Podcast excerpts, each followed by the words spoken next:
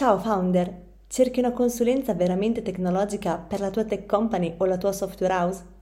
Con Accelerant, il team di Alex Pagnoni ti aiuta a risolvere problemi di team, processo e tecnologia, velocizzando l'evoluzione della tua azienda. Per saperne di più vai su www.accelerant.it. Costruiamo insieme la tua tech company.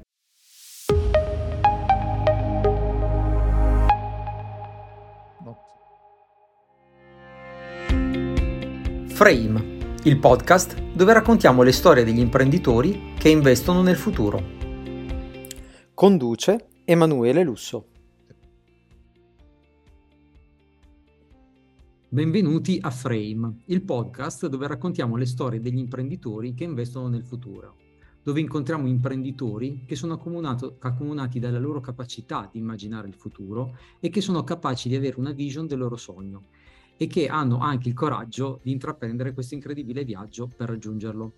Prima di cominciare questa puntata ti chiedo di prenderti un momento per iscriverti a questo podcast e, se vuoi, per lasciare una recensione, una recensione. E ti ricordo che questo podcast potrai certamente ascoltarlo sulle principali piattaforme di podcasting come Spotify ed Apple Podcast, ma lo potrai anche vedere perché sarà video registrato e lo potrai trovare su YouTube sul mio canale Consulente Finanziario Emanuele Lusso nella playlist Frame. Bene, oggi ho il piacere di avere con me un ospite, eh, come ospite un imprenditore tecnologico eh, di prodotti e di servizio. Benvenuto Alex. Grazie, grazie Emanuele. Ecco, Alex Pagnoni, chi è Alex Pagnoni e perché eh, l'ho voluto intervistare? Alex Pagnoni costru- costru- uh, costruisce e fa evolvere tech companies fin dagli anni 90. È fondatore della community CTO Mastermind, che, che diciamo, conta più di 500 CTO e leader tech da tutta Italia, ed è eh, CEO di InnoTeam e managing partner di Accelerant. Correggimi eh, se sbaglio, Alex. No, è così, così. Accelerant è un brand, eh, una brand boutique eh, di servizi di consulenza manageriale per tech companies. Si occupa personalmente di mentoring e formazioni a CTO e consulenza per CEO e founder in ambito tech ed è anche host del uh, CTO podcast uh, che è, diciamo, è anche molto conosciuto nel settore. Oggi ho voluto intervistare Alex proprio perché è un imprenditore tecnologico. Infatti, eh, negli ultimi anni abbiamo visto un'accelerazione pazzesca del mondo tecnologico e chiaramente delle sue applicazioni. E credo quindi che tutte le aziende, anche quelle più tradizionali, eh, debbano in qualche modo confrontarsi e sviluppare degli aspetti tecnologici e spesso inserirli nel loro business. Pensiamo anche eh, solo alla spinta eh, che si è avuto con la pandemia riguardo questo settore. Quindi Alex, eh, io ti lascio la parola e ti chiedo eh, per cominciare eh, in cosa consiste esattamente il tuo lavoro.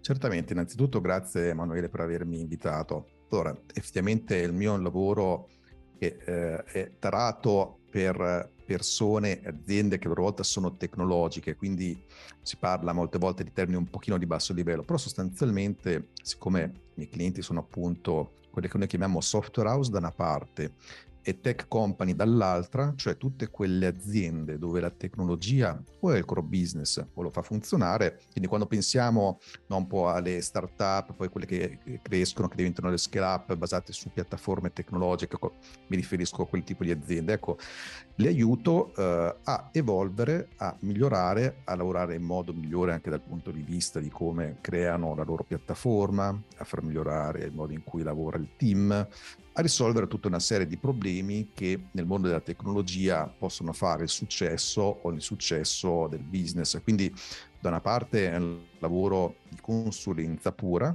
proprio migliorare i processi, la cultura, tutti questi aspetti qui delle organizzazioni, dall'altra può sfociare anche poi nell'implementazione di questi consigli, di queste consulenze, quindi magari li aiutiamo anche a sviluppare le loro piattaforme, a ristrutturare quelle già esistenti, a migrare sul cloud e così via. Quindi è un'azienda di consulenza informatica per altre aziende informatiche sostanzialmente.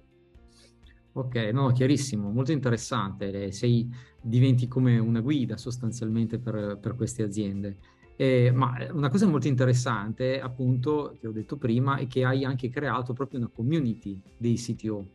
Eh, quindi eh, ci spieghi chi è il CTO e se ci puoi parlare della community, come è venuta l'idea e come si sta sviluppando. Certamente, allora diciamo che la cosa in realtà parte da lontano anche proprio dalla mia storia personale, proprio sia come imprenditore che come tecnologo, perché io effettivamente nasco eh, esattamente come tecnico, diciamo così, come programmatore, perché programma e maneggio con i computer più o meno da quando avevo circa 5-6 anni, con quello che allora era il Commodore 64, e, eh, però ho sempre avuto, ecco, infatti poi ho organizzato anche recentemente un evento al sito Meet proprio su retrocomputing in cui abbiamo rispolverato un po' di queste vecchie glorie, è stato molto interessante. Allo stesso tempo ho sempre avuto il pallino anche però di organizzare, mh, mm, eh, che ne so, club a suo tempo, gruppi di informatici, fino a che a un certo punto ho anche proprio fondato eh, un'azienda, parliamo della fine degli anni 90, unendo proprio queste due passioni, quindi sia la passione tecnologica che la passione sostanzialmente imprenditoriale, marketing organizzazioni. E eh, questo mi ha portato proprio alla fine degli anni 90, con l'avvento di internet, a costruire una serie di prodotti tecnologici, di piattaforme, di tecnologie che parliamo quindi di anni in cui c'era la cosiddetta new economy, no? c'era anche grande entusiasmo su internet, c'erano tanti investimenti, poi dopo si è sgonfiata la bolla, dopo, dopo, vari anni, quando il mercato di internet è diventato un vero mercato, la cosa invece è ripresa, è arrivata ai livelli di oggi.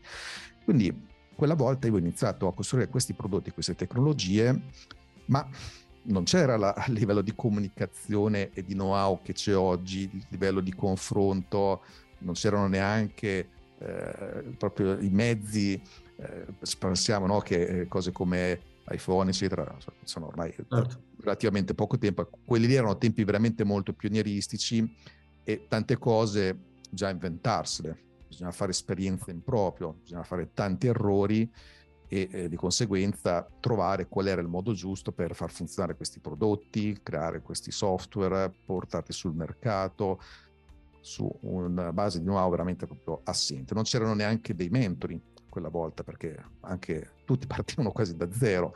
Le precedenti esperienze erano su tecnologie e sistemi ben diversi. Quindi eh, negli anni ho fatto tutti i possibili errori immaginabili, no?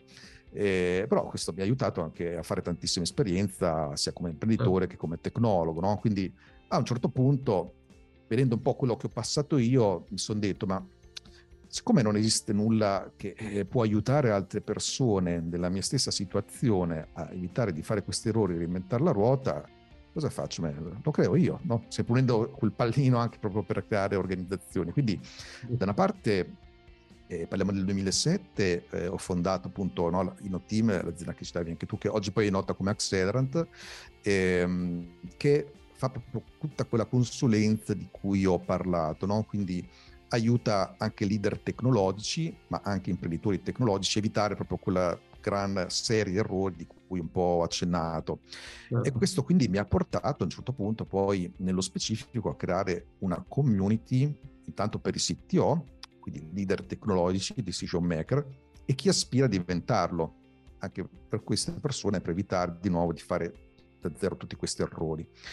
Quindi certo questa community è diventato un vero e proprio ecosistema perché c'è la community, ci sono degli eventi online, ci sono degli eventi fisici, ci sono tantissimi contenuti, c'è il sito podcast che hai citato, poi adesso abbiamo lanciato anche un altro podcast che si chiama Techpreneus, più lanciato diciamo più per figure imprenditoriali tech, eh, abbiamo tutta una serie di questi eventi che servono a divulgare e a evitare che eh, queste persone rimangano sole. Infatti po' tutte le persone con cui parlo mi riportano sempre questo, che si sentono sole non hanno questo confronto. Ecco, l'abbiamo creato in Italia con questa community qui, dove quindi a questo punto mettiamo in relazione persone che eh, quelle più esperte possono aiutare quelle meno esperte, quelle che vogliono inserirsi nel mercato. Io stesso faccio da, da mentore proprio perché voglio contribuire a, a, questa community in questo modo qui, quindi riversando le mie, le mie esperienze. Quindi questo è ciò che ha portato questa community, che oggi è la community più grande in Italia di settore. Eh, parliamo di una nicchia, eh, perché i decision maker tecnologici cioè non è come gli sviluppatori che ce ne sono centinaia di migliaia, qui parliamo di CTO, di figure di vertice, ce ne sono qualche centinaio, poche migliaia.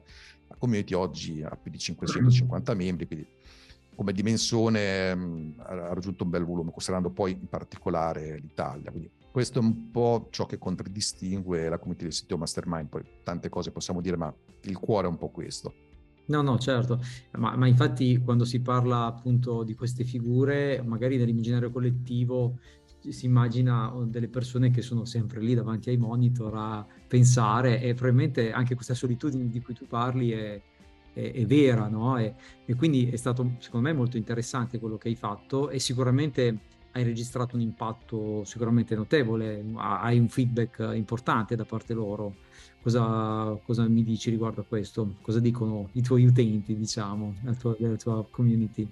Sì, sì, no, questo effettivamente è sicuramente un punto d'orgoglio. Abbiamo ricevuto decine di testimonianze, poi appunto anche per qui per far diffondere il messaggio abbiamo registrato in video proprio sul sito di Accelerant, il sito Mastermind, abbiamo più di 70 video testimonianze di persone che hanno raccontato proprio questo, i benefici che hanno ottenuto dai vari contenuti, la community, il miglioramento, quindi sicuramente ecco questo sì è un punto di, di orgoglio. È, è, è un po' il risultato finale che mi convince sempre di più a portare avanti un'iniziativa di questo tipo qui, ecco. Certo, certo.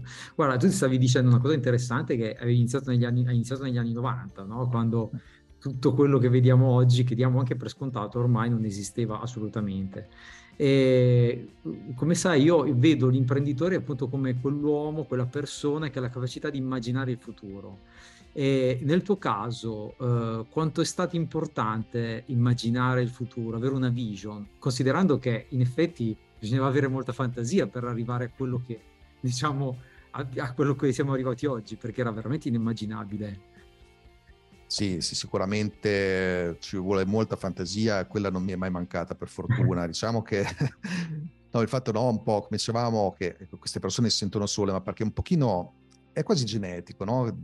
Di noi persone che comunque sguazzano nella parte tecnologica. Io stesso eh, sono una persona tendenzialmente introversa, non timida, ma una che riflette molto con se stesso, impiega molto tempo eh, dedicandolo allo studio, a progettare, a inventare cose. Quindi sin da piccolo, per dire, a me piaceva costruire cose, sistemi, quindi già da piccolo quando giocavo quasi solo con i Lego, costruivo grandi città eh, nella mia camera e eh, progettavo anche, che ne so, mi inventavo tutte le linee dei bus, me le mettevo su carta a parte, cioè facevo tante cose Ottimo. per no, immaginarmi proprio come creare un sistema. Quindi io ho sempre avuto un po' questa passione di creare sistemi, di cose che evolvono da sole e quindi questo qui poi lo vado anche a intrecciare con altre cose che sono altre mie passioni sin da piccolo, quindi eh, sin da piccolo guardavo ad esempio Star Trek, no? eh, molti lo conoscono,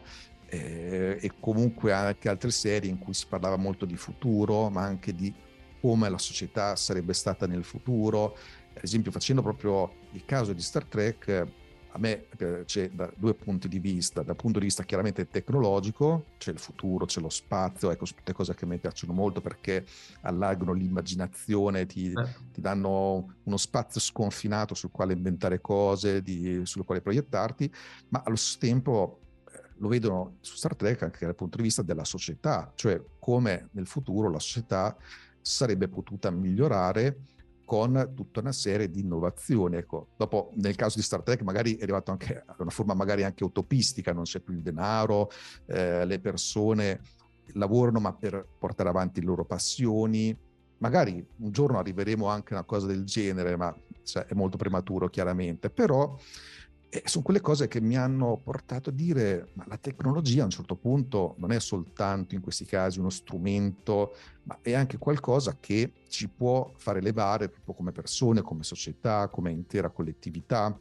E allora questo qui è stato da sempre uno dei motivi per i quali ho avuto da una parte questa passione a organizzare eventi, eh, circoli di persone, poi imprese, e eh, avere una visione che è appunto quella di cercare di fare in modo che tutte queste cose che facciamo con la tecnologia non siano a un certo punto anche negative, perché può capitare anche che ce lo utilizzi negativi della tecnologia, ah, ecco, ma che in realtà servano proprio per costruire la futura versione della nostra società migliore.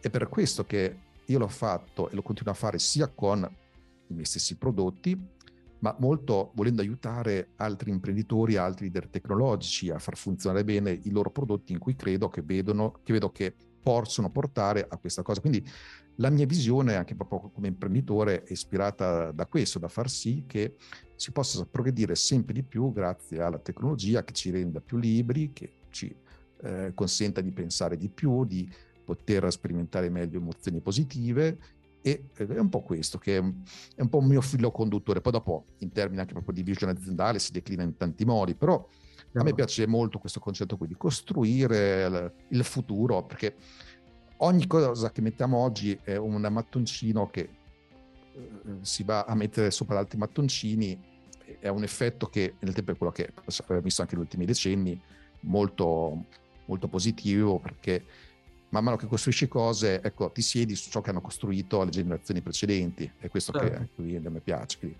no, gli effetti lontani di quello che facciamo oggi li vedremo anche fra qualche secolo, Chiaro. ma saranno no, ecco, cose molto importanti. No, no, ma infatti è molto bella questa tua visione eh, appunto della tecnologia, no? un mezzo per migliorare la nostra vita, il nostro mondo, quindi molto interessante. E ehm, io, sai che faccio consulente finanziario, eh, sono obbligato a farti questa domanda, ma in realtà un po' l'hai, l'hai già anche detto, però mi interessa molto questa cosa. Eh, io dico sempre che il denaro, eh, di cui che citavi prima, è, è, è, un mezzo e non un fine, no? Quindi anch'io ho, dal mio punto di vista, una visione positiva no, di questa cosa. Ma a proposito di questo, ti chiedo, tu che rapporto hai con il denaro e che cos'è per te veramente il denaro? Cosa significa? Sì, allora io a un certo punto mi sono reso conto che come ero cresciuto da piccolo avevo un rapporto comune sul denaro, quindi molto limitante, no? Perché comunque magari avendo genitori bravissimi che sono fatti veramente il mazzo, ma chiaramente certo. lavoravano a posto fisso come persone in amministrazioni pubbliche, ecco, chiaramente ti trasmettono un certo tipo di convinzioni che sono lo standard della società, quindi però proprio per il fatto che a me piace moltissimo leggere, studiare, eh, sin da piccolo comunque ero esposto molto anche a fonti inglesi, perché ad esempio tutti i manuali che c'erano allora di computer erano tutti in inglese, e uh-huh. quindi leggevo le riviste inglesi, eh, quando c'era il modem entravo nelle BBS anche americane, BBS erano diciamo, precursori molto antichi delle, dei forum di oggi o delle chat, diciamo così. Quindi ho anche però un po' nel tempo appreso diverse informazioni che sono un po' diverse da quelle che mh, mm, sono comuni qua nostro, in Italia e in Europa, quindi sono stato un po' influenzato anche da, da, alcune cose un po' più americane, diciamo così, quindi ho fatto un sacco di letture, studi che a un certo punto mi ha anche fatto arrivare alla convinzione che comunque il denaro appunto equivale sostanzialmente a emozioni impacchettate cioè, finché noi guardiamo il denaro per il denaro in sé, facciamo la fine di quello che lo accumula, che è sempre ossessionato dal denaro, che pensa tante cose in funzione di quello, quindi diventa quello il fine. Invece deve essere uno strumento per dire ok, decido io quanto voglio guadagnare, ad esempio, per dire l'imprenditore è soprattutto la figura che più di tutti, assieme anche a chi vende a provvigioni o cose di questo genere, o anche investe, di decidere quanto vuole guadagnare per sperimentare certi tipi di emozioni, ok? Però poi è anche vero allo stesso modo che mh, mm, un'altra cosa di cui mi sono reso conto è che una cosa molto importante non è tanto il risultato finale, ma il percorso.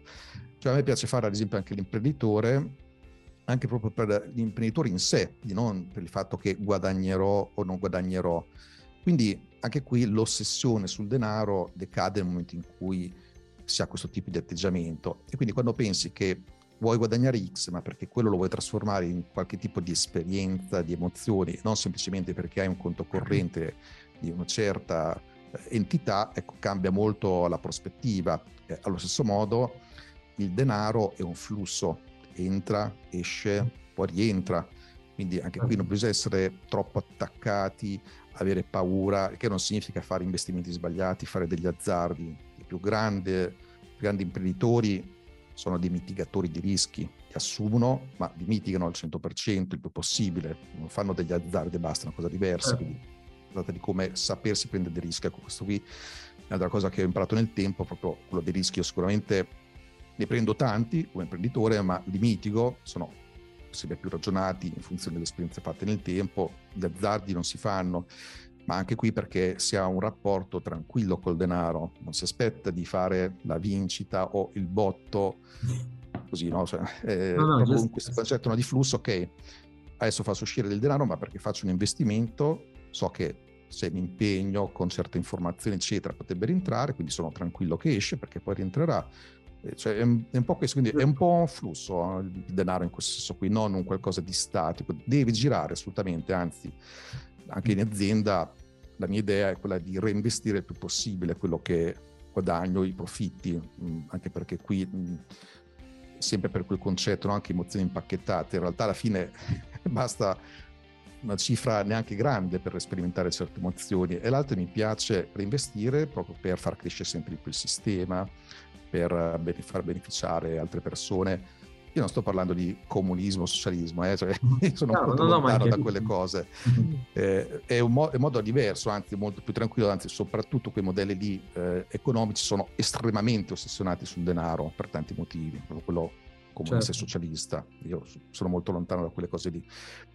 E lo faccio più in un'ottica, come quella che dicevo prima, agganciata un po' a quella che è la mia vision imprenditoriale alla Star Trek, insomma, un po' così. esatto, no, no, ma è giusto. Cioè io lo condivido, anzi ti dirò, io appunto che faccio pianificazione finanziaria, è proprio questo l'obiettivo, cioè trasmettere alle persone il fatto che eh, uno de- eh, deve utilizzare queste risorse per appunto uh, realizzare degli obiettivi, no? dei sogni. E quindi in questo senso è proprio esattamente quello che dici tu. Tu lo stai spiegando benissimo dal punto di vista imprenditoriale, quindi assolutamente sposo quello che dici. E a, a proposito del denaro, eh, ti chiedo, e in effetti nel tuo lavoro, no, quanto è importante oggi per un'impresa, appunto tecnologica, o anche non, ma che deve usare la tecnologia, avere un budget tecnologico? Cioè, è come, soprattutto come si fa a stimarlo, perché senza incorrere in un errore, insomma, in errori eh, di stima, o molto spesso sottostima succede, secondo me. Però poi lo volevo dire, prego.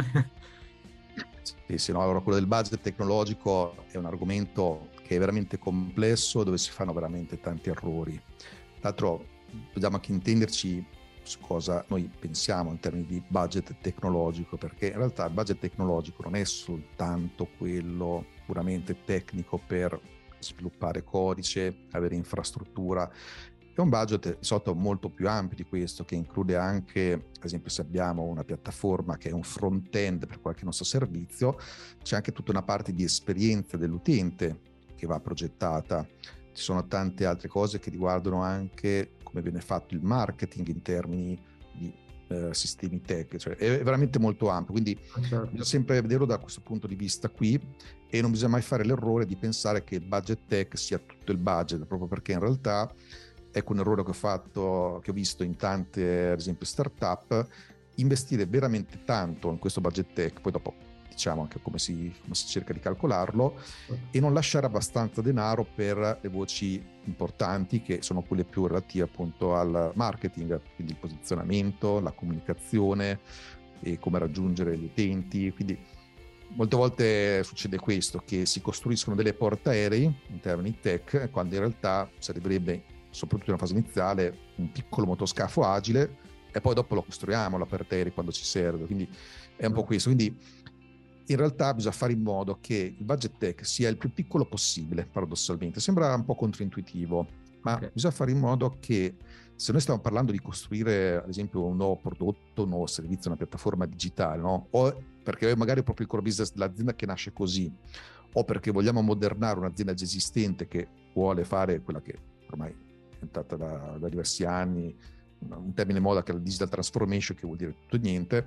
Ecco, non bisogna pensare di voler costruire fin dalla prima versione qualcosa di ampio che c'è tutto, perché cosa succede? Che inevitabilmente, anche se facciamo le ricerche di mercato, e io stesso le faccio per i miei clienti, anche se eh, guardiamo quello che fanno i concorrenti, e in realtà bisogna fare cose diverse dai concorrenti, eh, ci viene come eh, in maniera naturale costruire qualcosa di veramente grande con tutte queste funzionalità e così via. Ma queste quando sbatteranno sul mercato saranno destinate a essere in buona parte spazzate via perché o gli utenti non le useranno come le abbiamo pensate noi o avranno bisogno di qualcos'altro.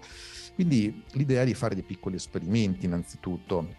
E questi esperimenti sono ad esempio anche un modo proprio per eh, capire quanto potremo dover investire in termini tech. Allora, qual è il problema di fondo del budget tech? Che se noi stiamo realizzando un qualcosa che è la copia di qualcos'altro, allora, probabilmente c'è anche già un software pronto che si può acquistare o a licenza o a canone, magari un servizio SaaS, che già fa quella cosa, il pricing è chiaro, è pubblicato o contatti il sales dell'azienda, ma allora, se la propria azienda dipende da questo, allora io direi che l'azienda non sta creando un vantaggio competitivo perché il tuo vantaggio competitivo non lo compri già pronto, ok? Allora vuol dire che stiamo realizzando qualcosa di nuovo, di innovativo, di diverso, non per forza da unicorno, come no, vengono chiamate quelle aziende che inventano qualcosa di completamente nuovo e pochissime diventano molto ricche. Basta risolvere alcuni problemi esistenti, magari già ci sono anche dei competitor, ma facendo cose posizionate meglio.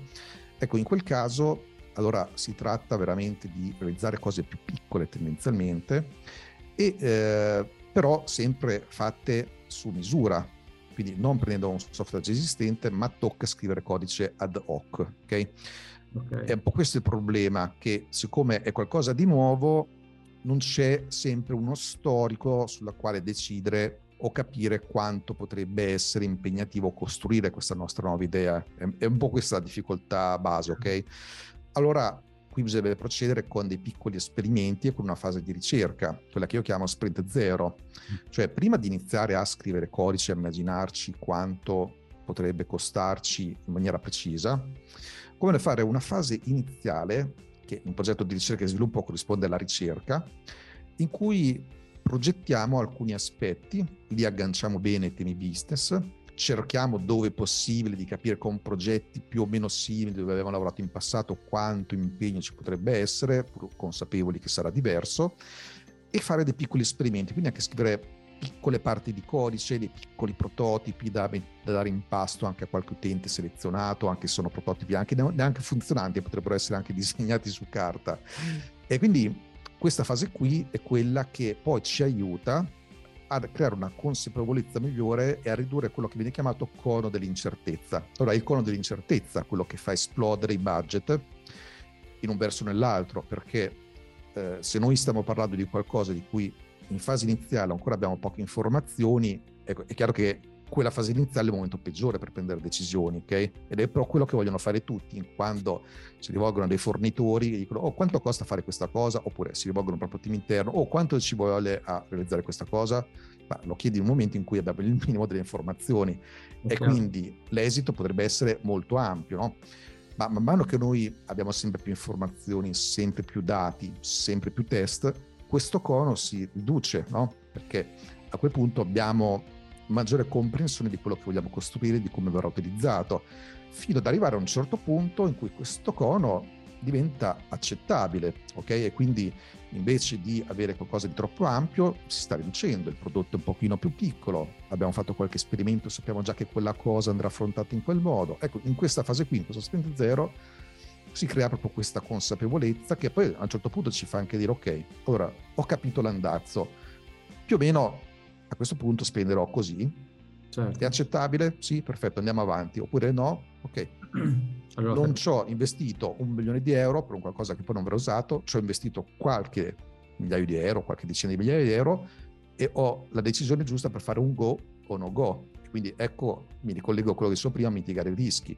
Abbiamo investito un pochino di denaro per prendere decisioni corrette e capire meglio se quell'investimento ha senso portarlo avanti oppure no. Alla peggio mm. ho perso quei 10-15 certo. k massimo di, budget o anche di meno in alcuni casi, invece sì, che sì, aver perso un milione di euro.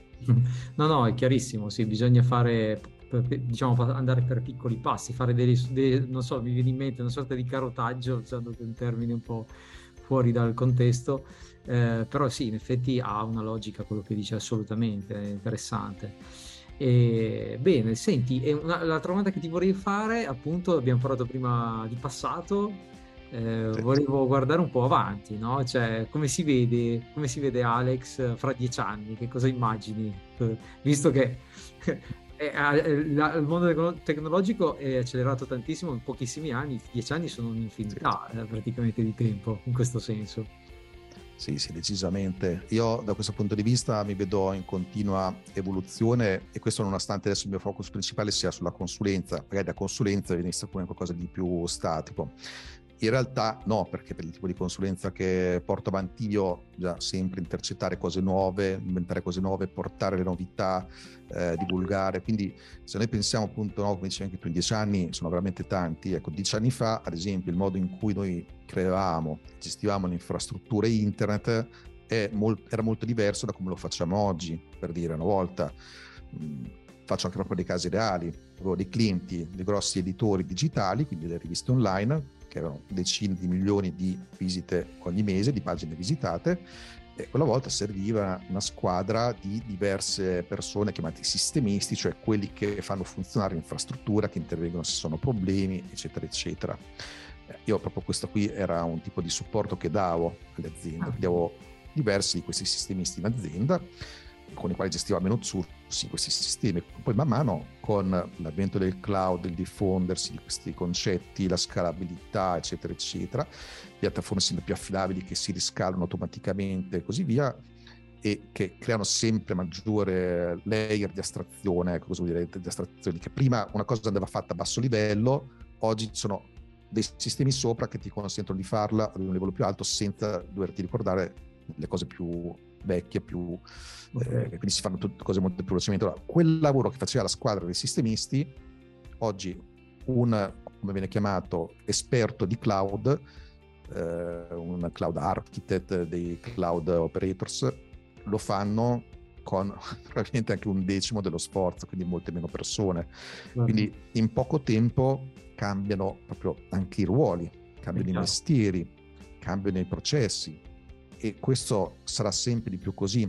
Quindi mi vedo sempre a cercare di aiutare le aziende, magari ricostruirò anche qualcosa di mio prima o poi, semplicemente su concetti che saranno nuovi.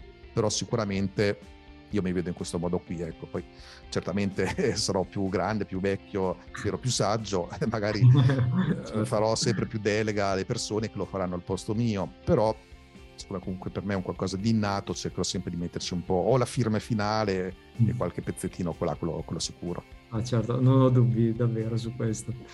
Senti Alex, ti ringrazio molto e per concludere ti chiedo questa cosa che è molto importante. Eh, cosa consiglieresti oggi ai giovani che diciamo, vorrebbero investire nel tuo settore o che diciamo, comunque hanno in mente un progetto imprenditoriale eh, in ambito tech?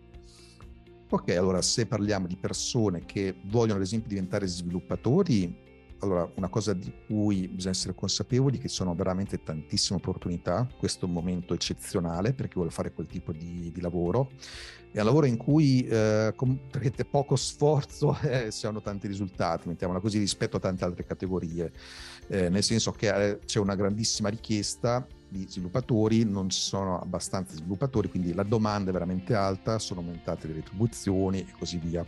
Però poi bisogna anche diventare bravi, perché poi dopo è facile che se uno prova a mettersi in questo mercato e in realtà non ci si applica bene, non ha la capacità, poi dopo non si va avanti.